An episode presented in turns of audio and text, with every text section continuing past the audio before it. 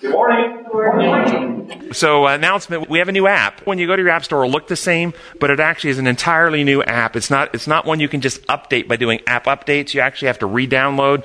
You can keep your old one on there if you want because it's completely different. But once you delete the old one off your phone, it's gone. You can never get it again. And it's two different companies, two different apps, a lot of different features. The new one is really much sleeker, much easier to use. So I encourage you to go to your app store. It's free and and get the new app for for Come and Reason Ministries. All right, let's go ahead and begin with prayer. Gracious Heavenly Father, we thank you for the beauty of your character, for your methods of love. We thank you for the opportunity and the freedoms we have to come and study. We ask that your Spirit will join us today, lighten our minds. When we draw closer to you, we pray in your holy name. Amen. Amen. We're doing lesson number seven in the quarterly, the book of Matthew, and the title this week is Lord of Jews and Gentiles. The title, Lord of Jews and Gentiles. When you hear the title, do you think, why? Why do we have a title? Why are we actually talking about the Lord of Jews and Gentiles? Why, why don't we have the title Lord of Humanity? When Jesus was on earth, he, he, he referred to himself with a particular title. Which title did he use? I think probably the most common when he referred to himself. He didn't say son of Judah or son of Abraham or son of Isaac, did he? He referred to himself as son of man over and over again. He's the son of human, which means the son of humanity, the son of humankind. In Revelation, when, when John had a vision, he saw one as the son of man. Remember the throne? Which means a human being. He referred to himself as a human being over again, not a son of Judah, not a son of Abraham or Isaac. Why does this division of Jew and Gentile exist? Where does it come from? The Jews. It comes from the Jews. From the law. Well, from the Jews, then, it would it come from the calling of Abraham? Perhaps? The promise made to Abraham? If, if that's the case, well, for what was Abraham called? What was his calling? How do you understand his calling? Was Abraham called to be the father of the uh, of, of a, a of, exclus- of exclusivity? Only those who are genetic descendants of Abraham are going to be saved. Is that what he was called for? No. What was he called for?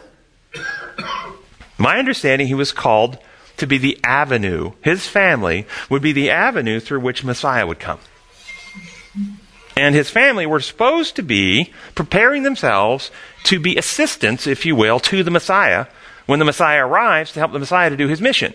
That was, that was supposed to be the plan. Yes the father of many nations, and the nations are not Gentiles, but nations, meaning all people. The father of all the peoples. And another thing is, when God refers to Ezekiel the prophet, he calls him Son of Man. Nice. So, so when, when you have this, what he's saying here, or we have any Bible support for this idea that, that it's supposed to be uh, uh, the father of many nations or for all people, or in other words, it wasn't exclusively genetic descendants of, of, of Abraham that included. Any? Genesis 12 says, I will bless you, and all peoples on earth will be blessed through you. So all peoples on earth. And then do we have functional evidence of that? How about Ruth and Rahab? Would they be evidence of that? Were they genetic descendants of Abraham? I don't think they were. And yet they both became part of the system and progenitors of Christ. Not Rahab. That's what I said, Rahab, Ruth and Rahab, yeah. Mm-hmm. And, and what about Romans 4, 16 and 17? Paul says, Therefore the promise comes by faith so that it may be by grace and may be guaranteed to all Abraham's offsprings, not only those who are of the law, but also those who are of the faith of Abraham. He is the father of us all.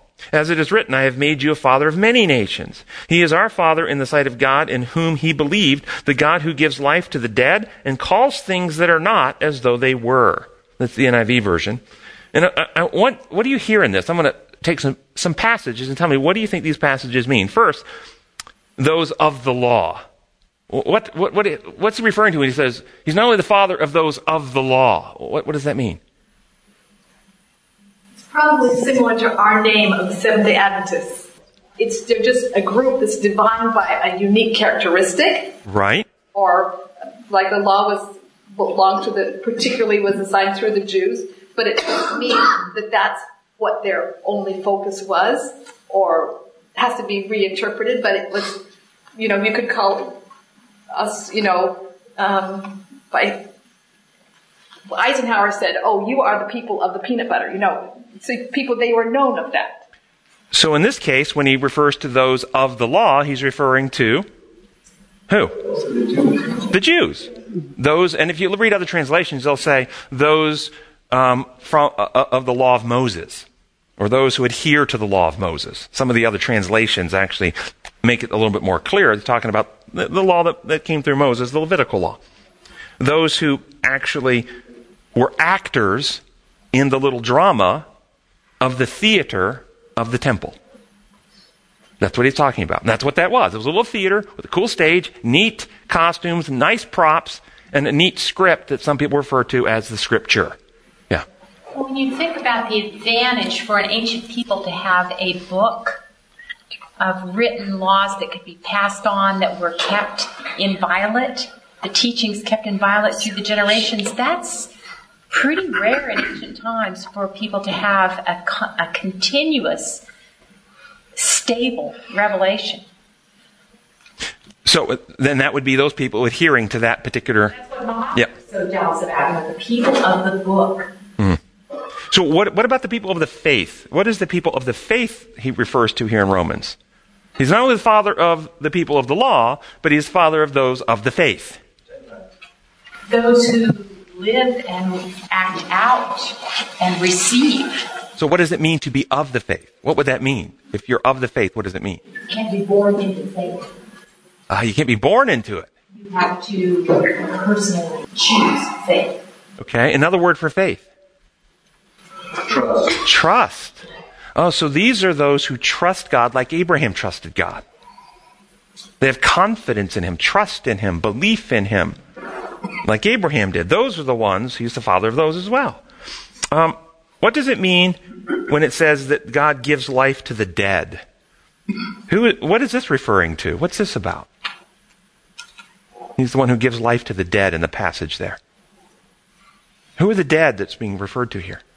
Would it not be All living people on the earth who are heading toward death. And the Bible refers to us, we are dead in, in sin. So yes, all of us, in other words, we might say, He has the cure for those who are in a terminal condition. We're terminal. We're dead in trespass and sin. And He has the cure that, that fixes that problem and gives us life. What about, He calls things that are not as though they were. He calls things that are not as though they were. He calls things that are not as though they, in other words, he calls things that are false true? Is that what he's saying? Things that have not yet occurred. He knows them and regards them as though they have occurred, even though they haven't occurred yet. Well, in this context, it's specifically about something, yes. I don't dispute that, that he does that too. Yes. Creator, He's a creator. with a different version, calls into being that which does not exist. Okay. How about in the context here? What's the context? Create a new being. Okay. I like that idea. New hearts and right spirits, regenerating those that are dead in trespass and sin, and restores us to, I like that. But in the context also, it's talking about that those that have that experience, like Abraham did, then become part of the family of Abraham, so to speak. So those who are not considered the family of Abraham, he, he actually makes them the family of Abraham. Is that what it's saying here? Through this process, I think you're alluding to. This is the same passage in Romans from the remedy. Therefore, the restoration to a perfect state of being and the inheritance of eternal life on a renewed earth comes by trusting the one who made the promise to do it. This transformation is accomplished by God's graciousness and is guaranteed to all the children of Abraham, not only to his genetic descendants, but to those, but uh, not only those genetic descendants who were given the written diagnostic code, but also to his spiritual descendants, who, just like him, trust God. Abraham is the father of all who trust God. As it is written, I have made you the father of many different ethnic groups. The, the God in whom Abraham trusted, the creator God, who is the source of all life and who calls things into existence from nothingness, considers all of us who trust him to be descendants of Abraham. The memory text today, it's out of Isaiah 42 6. It says, I, the Lord, have called you into righteousness. I will take hold of your right hand. I will keep you and will make you to be a covenant for the people and a light for the Gentiles. What is this text referring, or to whom is this text referring? I will keep you and will make you to be a covenant for the people and a light to the Gentiles. If you read the full context, you'll find this is speaking of Jesus, partic- particularly the seed of Abraham, the singular fulfillment of the promise. Sunday's lesson is talking about feeding the 5,000 which counted only the men. The mass was actually, the mass of people was actually larger than 5,000. 5,000 men plus the women and children. And just before the feeding of the 5,000, John the Baptist had been beheaded, and Jesus hears the news that John the Baptist had been beheaded, and he actually retreats to a desolate area, perhaps to, to contemplate the significance. But the crowds follow him there, and it's in this desolate area after this news, uh, where there's no food around, that, that he, you know, feeds the 5,000. And with that in mind, the third paragraph says, there is, however, a much deeper meaning to this story. Regardless of how it might have increased the disciples' faith, Jesus' actions of feeding the, uh, the Jewish people reminded everyone of the manna that God had provided to the Israelites in the wilderness. The tradition arose within Judaism that the Messiah would come on a Passover, and that along with his coming, manna would begin to fall again. So when Jesus uh, fed the 5,000 just before Passover, it should not surprise anyone that the crowd might begin to speculate whether he was the Messiah and whether he was about to do an even greater miracle, feed everyone all the time by restoring the manna. What do you think of this idea that he was fulfilling as a kind of a almost a mythical belief that the Messiah was going to come and cause the physical manna to fall again? And this feeding of the 5,000 led their minds to that. I don't think Christ went out to on an agenda. I think in the sense that he had a script that he was doing. I gotcha. He did God's acts did God's works because he was in tune with God, and God gave him daily things to do. Okay, gotcha. Worked into his plan, but he was not reading a script. Right, gotcha. Only on, on the cross do we see him do anything close to a script. Did Jesus, though, in his own ministry, somewhere along the way, develop this idea or tap into this idea of manna from heaven? Yeah, she's referring to it. Yes. Um, John chapter 6, 47 through 51. I tell you the truth, he who believes has everlasting life. I am the bread of life. Your forefathers ate manna in the desert, yet they died. But here is the bread that comes down from heaven, which a man may eat and not die. I am the living bread that came down from heaven. If anyone eats this bread, he will live forever. This bread is my flesh, which I give for the life of the world. How did the Jews, when he said, made these comments, interpret the meaning of what he was saying, the Jewish leadership at that time. How did they, did they interpret it in a certain way? They pretended that they understood it only literally. Right. They took it very concretely, didn't they? They, they were, were, were, they, were they receptive in a positive way, or were they offended by this? Because they took it as he's talking about cannibalism in some way. And, and it really, uh, this is outside the Levitical law. You go eat, eat, eat human flesh? Uh, uh, what are you talking about? You must be a crazy man. But there were, at the time, there were religions in which they did drink the blood of the leaders and stuff. And so this is somewhat pre, an idea that was in Greek pagan belief. And, and Christ goes on to further say, My flesh is real food and my blood is real drink. Remember, he goes on to say this. So, how is his flesh real food and how is his blood real drink? How do we today partake of his flesh and his blood? In the communion service, I, I heard somebody say, in the communion service, the words that I speak unto you, they are spirit and they are life. Good. But the symbols of the flesh and, and the blood did get translated into new symbols, didn't they? And the new symbols for the church are flesh is, this, is the symbol for the bread, and the blood is the symbol in the wine. So we, we have new symbols, new. But is that the reality? When you take communion and take the physical bread and the physical wine, are you taking the flesh and blood? No, they're still symbols. They're still symbols. So she's saying the reality is the Word. So do you feel confident from your own study of Scripture to agree with what was said that Jesus is the Word made flesh? Is not the Scripture the Word made flesh? That we ingest the flesh or the bro- blood, excuse me, the flesh or the bread when we study God's Word.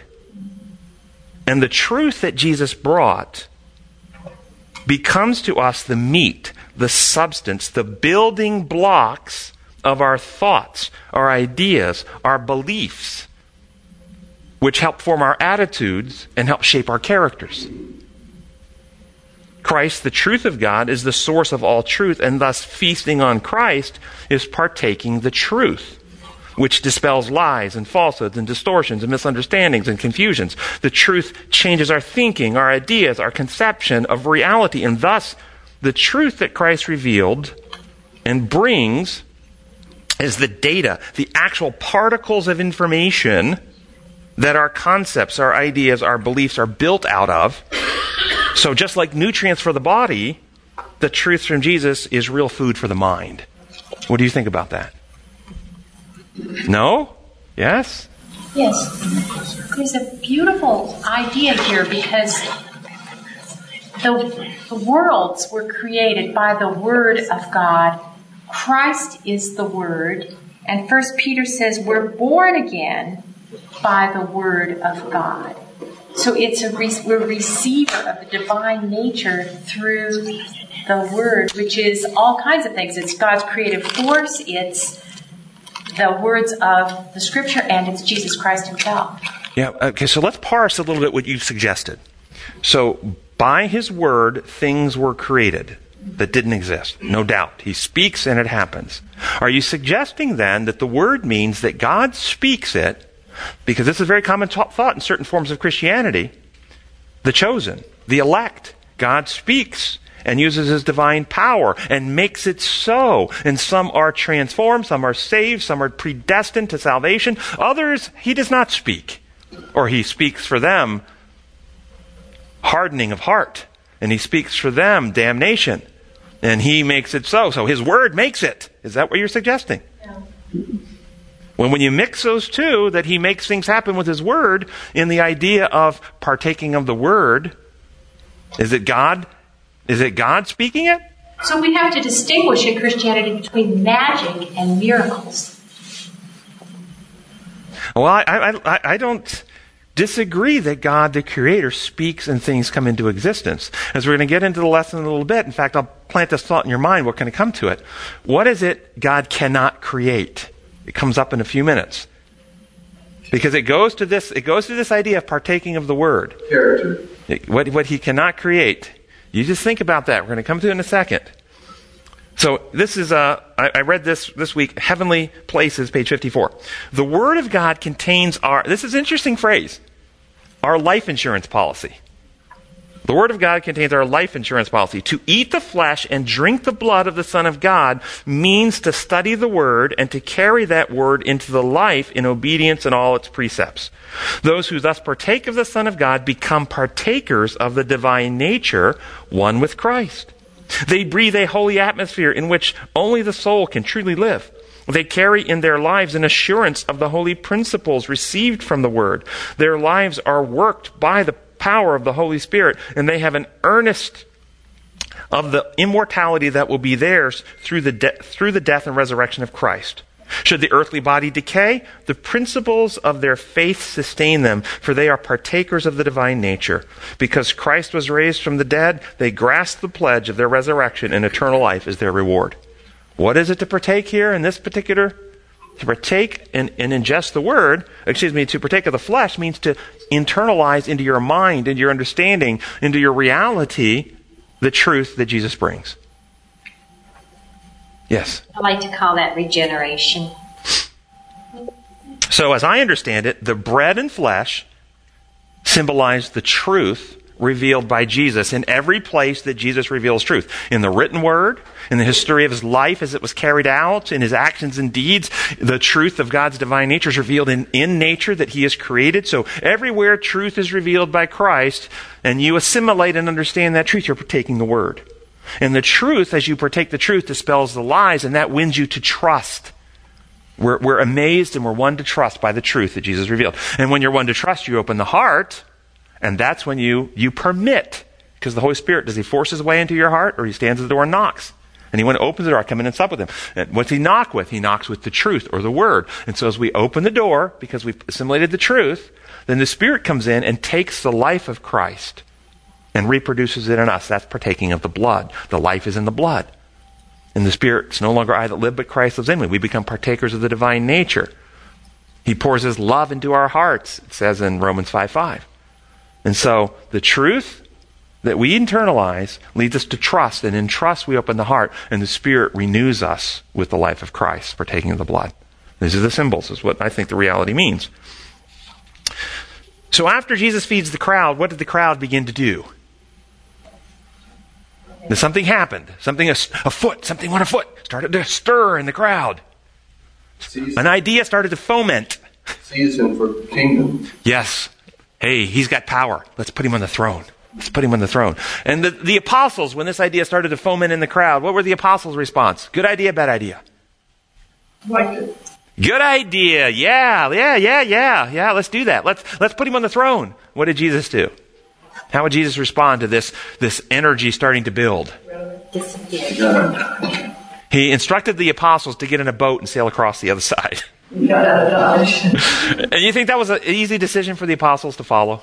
No. Oh no, they didn't want to do it. Ah, but but look, look. Ah.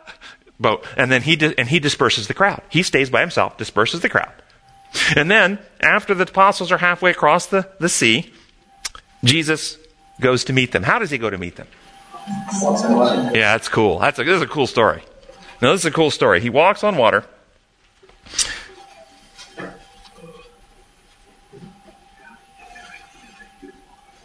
So, why, but before we get to the waters part, why did he disperse the crowd at this point? There's a reason. And this we're going to come back to what I was mentioning a moment ago, what God can get and can't get. See, why are they starting to stir to put him on the throne? What was their motivation for doing this? What had they just seen? They saw the miracle. They saw power. Power. He's got power. Let's put him on the throne. What cannot God not get with power? Love. Love. Can God get love by power? Can he get loyalty? Can he get trust? Can he get co- committed devotion? Can he get mature character from people by exercising might and power? He can't get it. See, God can create, get, understand what He can create. He can create sinless beings in different states. He can create sinless beings without the capacity for freedom to think. We might call them robots, might call them animals. Sinless beings without the capacity to think and reason and make free choices. He can do that. He can also make sinless beings with the capacity for free thinking and free choicing. Angels, human beings, Adam and Eve, they're sinless. But now, in their hearts of these free sentient beings, can he, by the use of power, create loyalty, devotion, love, no. That has to be chosen by the sentient being. Adam in Eden was capable of forming that type of character in his own strength.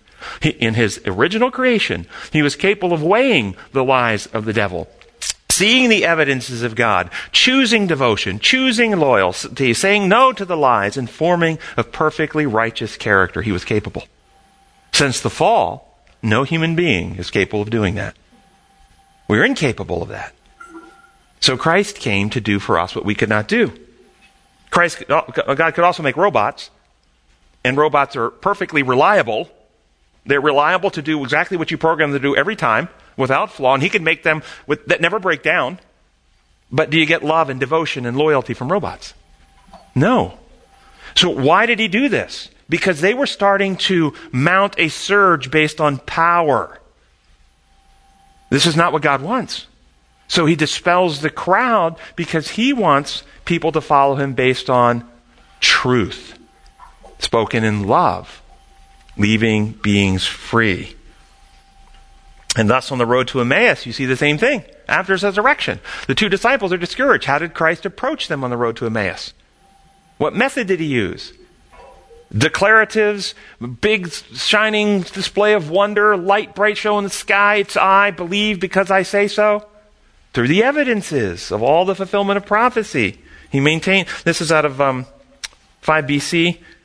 1125. It says, He maintained his disguise till he had interpreted the scriptures and had led them to an intelligent faith in his life, his character, his mission to earth, and his death and resurrection. He wished the truth to take firm root in their minds, not because it was supported by his personal testimony, but, be, uh, but because the typical law and the prophets of the Old Testament, agreeing with the facts of his life and death, presented unquestionable evidence of that truth.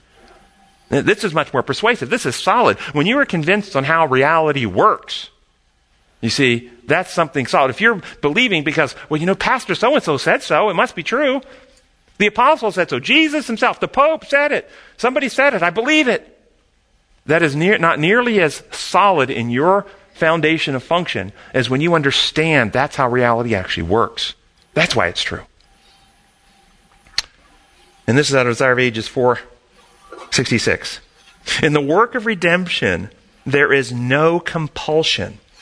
No external force is employed. Under the influence of the Spirit of God, man is left free to choose whom he will serve. In the change that takes place when the soul surrenders to Christ, there is the highest sense of freedom. The expulsion of sin is the act of the soul itself. True, we have no power to free ourselves from Satan's control, but when we desire to be set free from sin and in our great need cry out for a power out of and above ourselves, the power of the, of the soul, the powers of the soul are imbued with the divine energy of the Holy Spirit and they obey the dictates of the will in fulfilling the will of God. Man, that's huge. Power, might, wonder displays, stars and, and sparklies in the sky, miracles can never achieve this. Only truth, presented in love, in which you're free to make the choice for yourself. This is what God is trying to do reshape the inner person, which means we must assimilate the truth and choose it in our heart. I love that. I want that to be part of my life. Yes. That tells you what Christ is like. And when they, when Christ ascended, the, the two angels said, this same Jesus will return. So when he returns, we have a, a different picture of him uh, being a different being. Then we need to go back to this same Jesus with the same characteristics, the same way. It, it, well said, Wendell. It's quite profound. If you actually look at what the Islamic State, ISIS, is looking for, they believe they're on a prophetic mission. This is why you, you will never have diplomatic settlement with the ISIS. Because they believe their mission on earth today is to create a world war, Battle of Armageddon, which will bring back their, their Messiah, who they believe comes with a rod of iron to destroy and kill all the enemies of Islam. That's what they're trying to incite in the world today. They're trying to incite that war that will bring the Messiah to reward the faithful and punish all the infidels. How is that God different than the God that most Christians are worshiping who believe that when Christ comes, he returns with a rod of iron to punish the nations for their wickedness? It is the exact same description and this is when Satan comes. He's coming impersonating Christ, and he's going to come with an incredible power display, and he's going to use coercive pressure. But he'll say melodious words. He'll apparently perform miracles, and he'll say things like this Look, I don't want to destroy you. I love you. I died for you. I only want you to worship me, but if you won't worship me, justice requires that I must punish sin. And I don't want to punish you. So before I, I give you the ultimate punishment, we'll try to persuade you. We'll put you in prison. We'll take away your freedom to buy and sell. But if you still won't, then I'll have to execute you. And most of the world will say, This is our God. We have waited for him. And the, and, the, and the impersonation and the counterfeit will be so close, it will only be able to discern it through understanding the Word of God, which is understanding the true character of God, His nature, His methods. You can't achieve love, loyalty, trust with those methods. If God were to use those methods, he would have done it in heaven when Lucifer rebelled and said, Get in line, or else I'm going to have to kill you. You can't achieve what he wants with those methods. Not by might nor by power, but by the way the Spirit works. Great point. Monday's lesson focuses on the events after he dismisses the crowd. The disciples are on the water. Jesus walks out to meet them. Peter, it's you. Can I come? Boom. Out the sinks. Save me. In the boat. Comes a storm. Amazed. You know the story. But there's a lot of lessons to learn in this story. First, when the disciples first saw Jesus approaching on the water, what was their response? They were afraid. Now think that through. Was Jesus doing something threatening? Was Jesus actually a danger to them? There was no objective threat. He wasn't acting threatening. He wasn't a danger to them. Then why were they afraid? Why? Their perception. Aha. Was Jesus doing something outside their scope of understanding? Yes. Was Jesus doing something unexpected? Yes. Was Jesus presenting himself in a way they did not anticipate and couldn't conceive of, and thus they failed to recognize him? Does this ever happen to us today?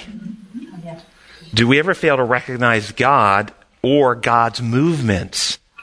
because God is moving in a way that is outside our expectation, outside our comfort zone, outside our understanding, and thus we become afraid of what we're seeing, even though it's the movements of God. Does it ever happen today? Yes. The other scenario could be that they had a scenario in their mind of what was going to happen. It was false, but it was but in their mind it was reality.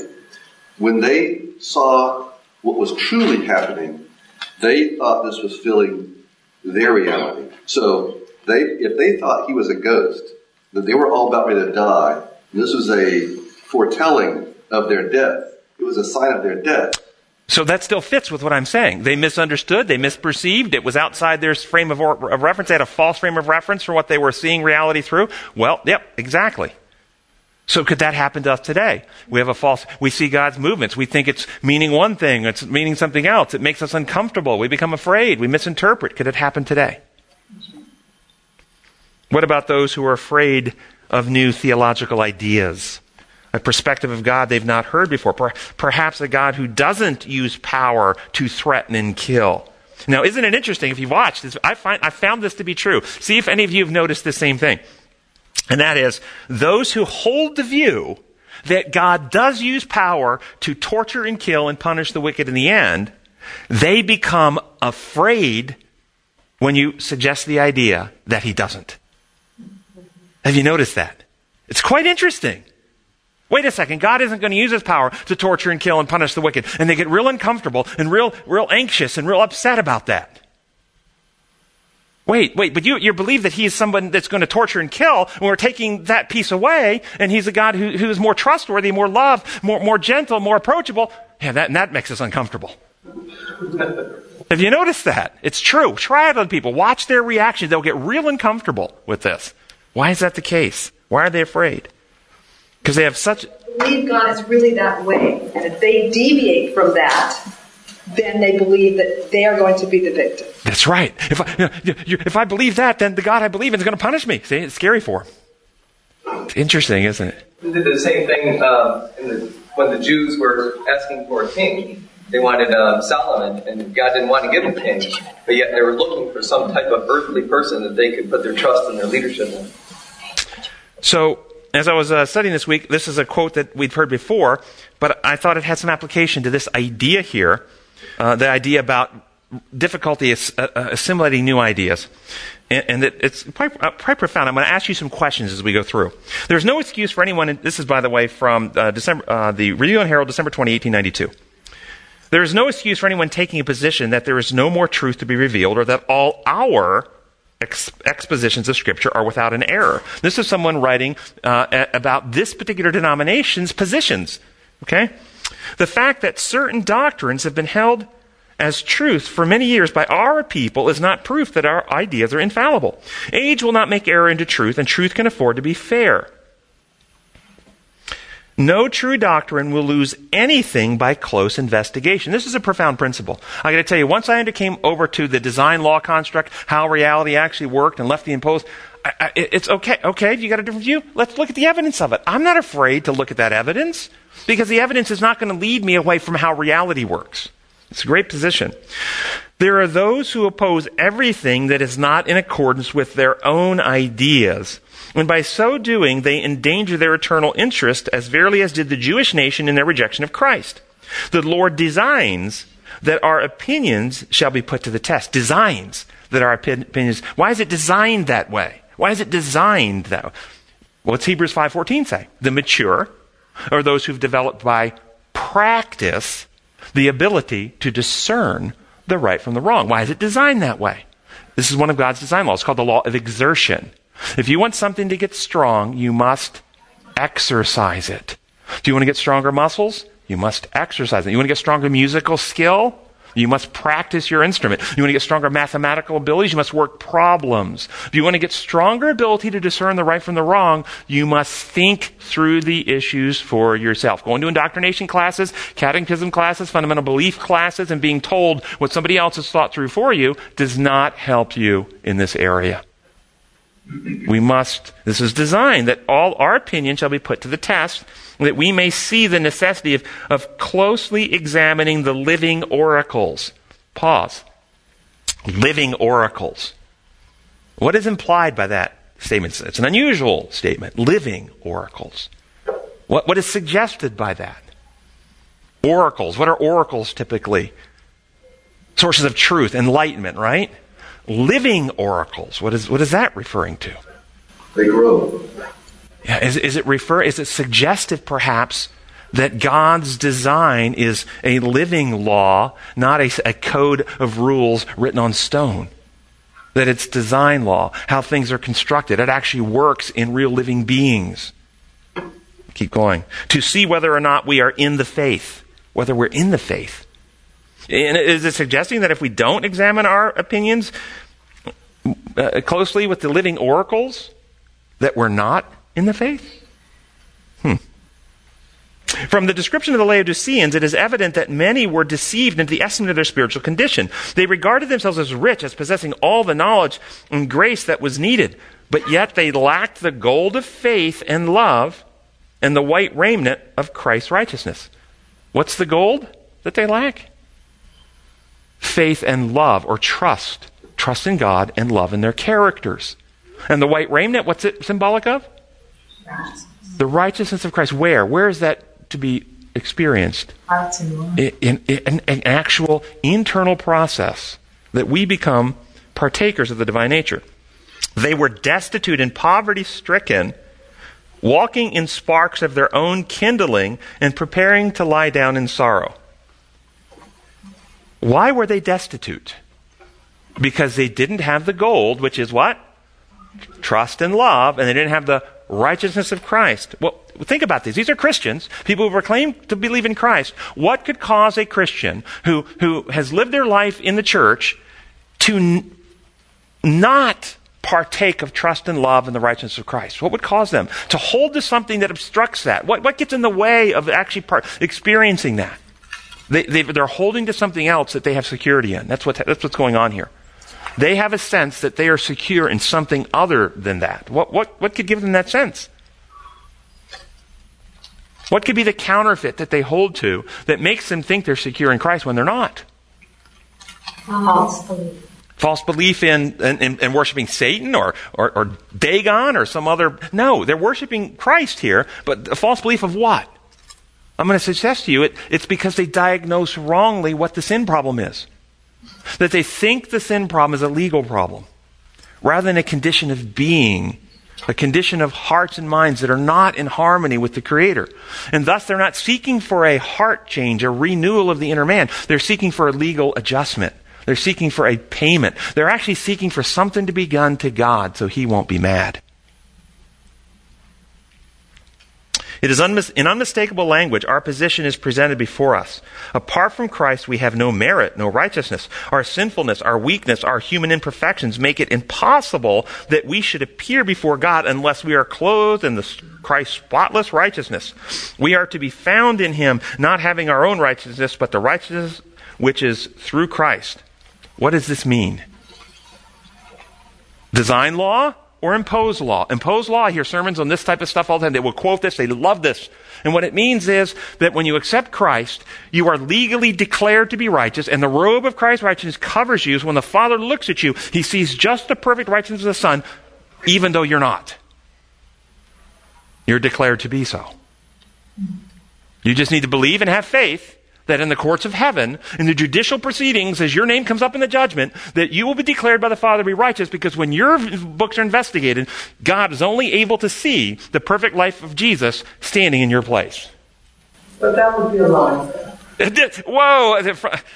I was actually in a group of theologians having a discussion about this, and I said, just what you said, so God's lying. If He's declaring me to be righteous when I'm not, then that's not true, is it? And they got real upset at that. God doesn't lie. No, no. It's because of Jesus. Jesus is blind. It's all legal. It's all legal. It's not a lie. It's legal.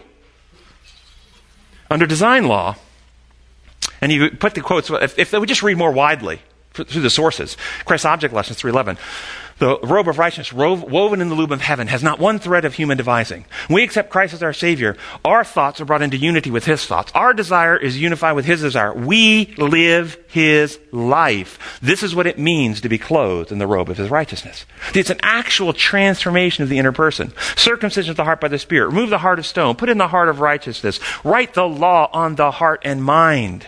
The Father, when He sees us, sees the righteousness of Christ because it's reproduced in us. That's why. That's the, the design model. But there's hope for everyone. For God so loved the world that he gave his only begotten Son, that whosoever believes in him shall not perish but have everlasting life. If the love of God is not appreciated and does not become an abiding principle in the hard heart to soften and subdue the soul, we are utterly lost. Wait, pause right here. What's happening? If the Love of God is not appreciated and does not become an abiding principle in the hard heart to soften and subdue the soul. We are to, wait a second. If the blood payment is not made to pay for our sin debt in the courts of heaven, that's not what's said here, is it? This is describing actual transformation in the heart of the person, that we get new hearts and right spirits. We're reborn. Keep going. The Lord has no reserve power with which to influence man. He can give no greater manifestation of his love than that which he has given. Heaven's richest gift has been freely offered for your acceptance. Pause. How do you hear that? Heaven's richest gift has been freely offered for your acceptance. Do you hear it as the richest gift was paid to God to get God to accept you? Or do you hear it as the richest gift was given to get you to accept the truth about God? Which way do you hear it? Well, just the next sentence. I pause because most people will read that and they will see, see, it took a great payment, a rich gift for God to accept us. But that's not what's actually being said. Next sentence, I'll read it, the two sentences together. Heaven's richest gift has been freely offered for your acceptance.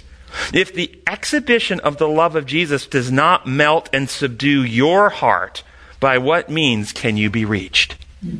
Whose acceptance? Your acceptance. Will you accept God? Will you accept He loves you this much? Will you accept that all heaven was poured out for your redemption? Will you accept that He is not your enemy? Will you accept that He has given everything to heal and save you? That God is for you? Who can be against you? Who did not save His, uh, save his Son but gave Him up? How He not also with Him give us all things? Who is it that condemns? Christ Jesus? He is at the Father's right hand and is also. In addition to. In addition to who? In addition to the Father interceding for us. This is what is being said. Open your hearts and receive Christ, the best gift of heaven. It's a great quote in the notes.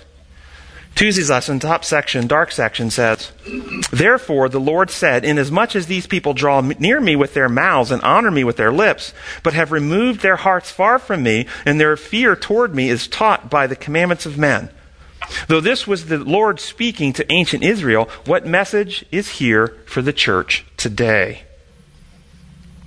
What do you hear? What is it the Lord wants from us? What is it He wants? He wants transformation of heart in his people. What were the people doing, though, that he spoke these words? And he spoke these words in the Old Testament times, and Christ quoted these words to the Jews in his day. He applied them both places. What about for us today? What were they doing? They were being religious. They were saying the right words, attending the right ceremonies, observing the right day, eating the right food, paying the right tithe, speaking the right word. But they were, what were they not doing? They were not partaking of Jesus. They were not being transformed in heart to love other people. How much of Christianity is stuck in the same process today? Again, the root problem, as I see it, is a false diagnosis. You know, in medicine, if your diagnosis is wrong, your treatment is usually wrong.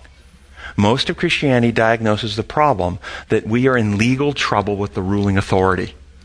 And therefore, we need a legal solution to deal with the consequences of the imperial, the ecclesiastical, uh, the uh, imperial system, the punishment that must be. It's not the problem. It's never been the problem. God's design for life has been violated. We are out of harmony with that design. We don't live as God constructed life. We are alienated from the source of life, and He is trying to restore and heal and put us back in harmony with Him and eternal life. Matthew 15, 1 through 20 focuses on how, uh, on ritual and how the Jews thought ritual actually mattered. They actually thought it mattered what one ate and how one washed their hands before they ate. They actually thought that mattered. Do we struggle with issues like this today in the church? Do we ever feel that we have sinned if we've eaten the wrong food? Understand, food cannot change character. But food can undermine the ability to form a healthy character. How? Because unhealthy diet can undermine health, and the sicker we are, the more self focused we become. If you don't believe me, just give you a simple example. Walk across the, you're walking across your living room and your, your, your foot stubs a toe on the, on the chair. You ever had that happen? In that moment, where does all your attention go? It immediately goes to your toe, doesn't it? I mean, at that moment, uh, uh, if you were on your way to get a glass of water for your spouse, or, or is that derailed? Yeah. Uh, is your capacity for other centered concern I- impaired at that moment? You see, the sicker we are, the harder it is to live lives of love. It's not impossible. People who have sickness can still do it, but it makes it harder. Because we have real physical needs that need to be tended to, and we often become the source of other people's care for us rather than being able to care and give for others. It, it makes it harder. Additionally, unhealthy lifestyle, unhealthy diet can impact the brain to make it harder for you to remember, harder for you to learn harder for you to assimilate those bits of truth, to reshape the thinking processes, and to expel the distortions that might have been there for a long time. So, while food directly does not form character, a unhealthy lifestyle can impact the development of character. Does this mean that every morsel of food has moral value? Every morsel has moral value, right or wrong in every morsel that you eat. No, it does not. Absolutely does not. It's the general trend of your life. Bottom pink section that says, We all hate hypocrisy in others. It is always easy to see hypocrisy in others, too. How can we make sure that our ability to see hypocrisy in others isn't just a manifestation of it in ourselves? Good question. What ideas tend to increase hypocrisy? And I thought about this this week you can find certain underlying principles that increase hypoc- hypocrisy and certain underlying ideas and concepts that decrease it. And I want to tell you my, my view, and you can add to this anything that makes us more selfish makes us more hypocritical. Anything that makes us more loving toward others, more selfless, makes us more genuine and less hypocritical. Anything that increases our survival drive, watch out for me, makes us more hypocritical. Anything that makes us more selfless, willing to, to give for others, makes us less. Rule keeping increases hypocrisy. Principle based living decreases it. Theology is a focus on rules, laws, impose laws, and fight, incite fear and thus increase hypocrisy. Theologies that focus on design law, love, God's character and methods, enhance love, diminish fear, and lead to genuine living. Thoughts about that? Anybody, anybody comment on that? That's why we see hypocrisy. You'll notice whenever you look at hypocrisy, they say one thing but do something else. Why would they do that? Why? Look good. Yeah, because they're because in some way they haven't entered into design law living, reality based living. They, they really that's that's what, you, what it comes down to. All right, I want to get to this in Wednesday's lesson before we close today. So the, the lesson, and notice how fast we're moving this week, guys. We're really going to try to get the whole lot. The lesson is about the story found in Matthew 15, 21 to 28 of the woman who asked Jesus for help, but he initially rebuffs her, remember? And he even talks about, you know, food given to dogs and so forth. And if, with that idea in mind, read, uh, we'll read the paragraphs 3 through 5 here. And it says, What if you tried this approach? Someone asks you if they can have uh, some of your chips, and you respond, It is not right to toss my chips to the dogs. Not exactly a way to win friends, is it? However, there are a few things to consider. First, it is true that at the time, at this time, the Jews referred to Gentiles as dogs, bringing the image of many mangy dogs running in the street. But Jesus uses a more affectionate Greek term, small dog or puppy dog, here, conjuring up domestic dogs kept in the home and fed from the table. Second, the Canaanite woman calls Jesus the son of David. This shows her familiarity with Jesus' Jewishness. Like a good teacher, Jesus dialogues with her and perhaps tests her. Uh, Craig Keener writes, perhaps he is requiring her to understand his true mission and identity, lest she treat him as one of the many wandering magicians to whom Gentiles sometimes appealed for exorcisms. Yet, he is surely summoning her to recognize Israel's priority in the divine plan, a recognition that for her will include an admission of her dependent status. So, what do you think first about Jesus' comments to her? Food isn't food for the children isn't to be given to the puppies. What do you think? Do you read that and go, that, that, that just warms my heart? What do you think? See, what do you not get in the, when you read Scripture? It's always important to remember when you're reading Scripture. You don't get the tone. You don't get the facial expression. You don't hear the compassion in the voice. You don't, you don't see all that. And there's so much communication missing when you just read the words. You know, I, I remember a movie that I watched in which a, uh, it's called My Cousin Vinny. And Vinny was arrested for a murder he didn't commit. And while they're accusing him of murdering, he says, You murdered those boys. And Vinny goes, I murdered those boys? And yes, you murdered those boys. And, um, and in, in the trial, when, they, uh, when the sheriff who questioned him was on the stand, they said, What were her, when you t- accused him of murdering those boys, what were his exact words? And he opens his little thing and he reads, His exact words were, I murdered those boys. And those were his exact words, but something missing now. Yeah. The, the tone, I murdered those boys? See, that tone is not an admission of guilt. It's an, an, an incredulous statement. How, what? What are you talking about? It's a denial of, of, of, it, in fact. And, and this is what you have to keep in mind when you read Scripture. Sometimes the tone is gone, and it might change the meaning completely. What tone do you read in when you read those words? Do you think Jesus might have been doing something we sometimes do? Stating, because remember, the apostles are here watching. Is he stating something in a way that is like almost a third party stating? Don't you know it's commonly taught that, that, you know, we're not, to, you know, and he's stating this, and his tone is such that he doesn't really personally believe it, but, but he wants, uh, uh, he's trying to draw a contrast for the disciples to see. We're not supposed to get, don't you know it's commonly taught that, that food on the table is not supposed to go to puppies? You see, that tone isn't very cruel. But a tone like, we don't give children's food to dogs. And she caught it. You can tell her. Yes. And I think the tone was clearly an invitation for further dialogue. And it wasn't this condemning tone that maybe is read into it by people who already have this kind of judicial view of God. Okay, what about this idea in the lesson that J- Jesus was placing Israel in a priority status in the plan of salvation. This is what is being suggested by our in the lesson. D- did Israel have a priority status in the plan of salvation? They thought they did. Yes. Yeah, but this this author is actually suggesting they did. The disciples thought they did. Yes, they do. Really? How so? I gave it to Abraham. What did he give to Abraham? Priority status in salvation? Mission to spread the gospel. Priority status in salvation or priority status in sharing the, the, the, the, the, plan of salvation. Jesus I mean, said, he said, go to the Jews first. Mm-hmm. and to the Samaritans. And he followed that practice himself in his ministry. Alrighty. So let's look at Isaiah 19, 18 through 25. This is Isaiah 19, 18 through 25. It says, in the day, in that day, five cities in Egypt will speak the language of Canaan and swear allegiance to the Lord Almighty. One of them will be called the city of destruction. In that day, there will be an altar to the Lord in the heart of Egypt and a monument to the Lord at its border. It will be a sign and a witness to the Lord in the land of Egypt. When they cry out to the Lord because of their oppressors, He will send them a savior and defender, and He will rescue them. So the Lord will make himself known to the Egyptians, and in that day they will acknowledge the Lord. They will worship the sac- worship with sacrifices and grain offerings. They will make vows to the Lord and keep them.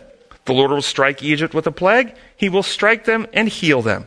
They will turn to the Lord, and he will respond to their pleas and heal them. In that day there will be a highway from Egypt to Assyria. Now you've got to think, this was to the Israelites, and Egypt is where, where the, the, slave masters, the, the pagan, the pagan, remember how Egypt is referred to in Revelation. Egypt is not the, the guy, and Assyria is the one that was constantly taking them into captivity, their enemy. But notice, in that day there will be a highway from Egypt to Assyria. The Assyrians will go to Egypt and the Egyptians to Assyria. The Egyptians and Assyrians will worship together. In that day, Israel will be, will be the third, along with Egypt and Assyria, a blessing on the earth. The Lord Almighty will bless them, saying, Blessed be Egypt, my people, Assyria, my handiwork, and Israel, my inheritance. What do you think about that? What we said earlier Abraham was to be a, a father of many nations. Many nations. I, you know, there's this idea of exclusion, and it's rife. It's deeply embedded in Christian thought. Why do you think America has such strong position in supporting Israel in the world? Is it simply because they're the only democracy over there and gives us political um, and uh, and um, you know national security which, which is a reasonable na- national reason. Why is it evangelical Christians are so supportive of Israel? Well, they believe Christ is going to come set up his kingdom. Going to rule from there. They actually still think there's a distinction between being genetic descendant of Abraham and not being a genetic descendant. That somehow you have an advantage if you have genes from Abraham. And I think it's a, an, an, an opening to be exploited by a deceiver. Yeah. The SD Bible commentary on the passage that I just read out of Isaiah says The Israelites had come to look at themselves as being the Lord's people exclusively. They forgot that He was the God of all the earth, and that he desired all nations to be saved. Isaiah here points out to the people of Israel their opportunities and responsibilities. The time was to come when heathen Assyria as well as Egypt would know God.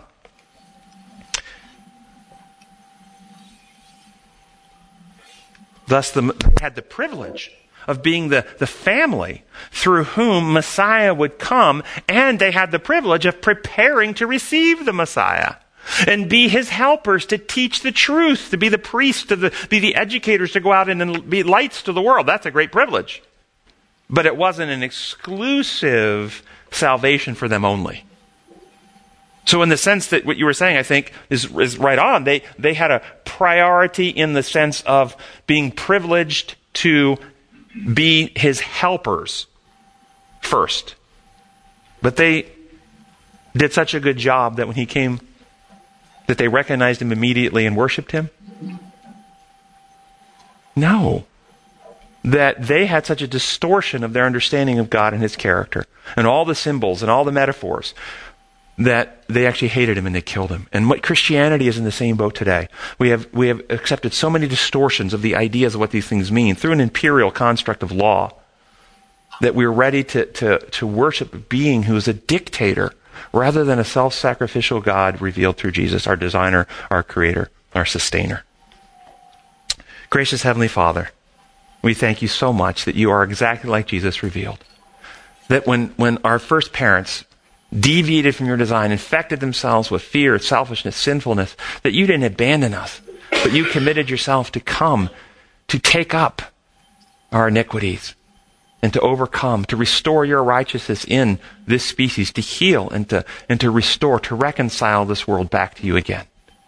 We ask that your Spirit will come and Spirit of truth, and take the truth, the flesh, and allow us to understand it rightly, that we may assimilate it into our minds and be one completely to trust in you will then take the, the life of Christ so it's no longer I that live, but Christ lives in me, that we may become partakers of the divine nature, and then be effective witnesses for you, to be your agents at this time in earth's history, to tell a message that will lighten the world that you might come again. We pray in your holy name. Amen.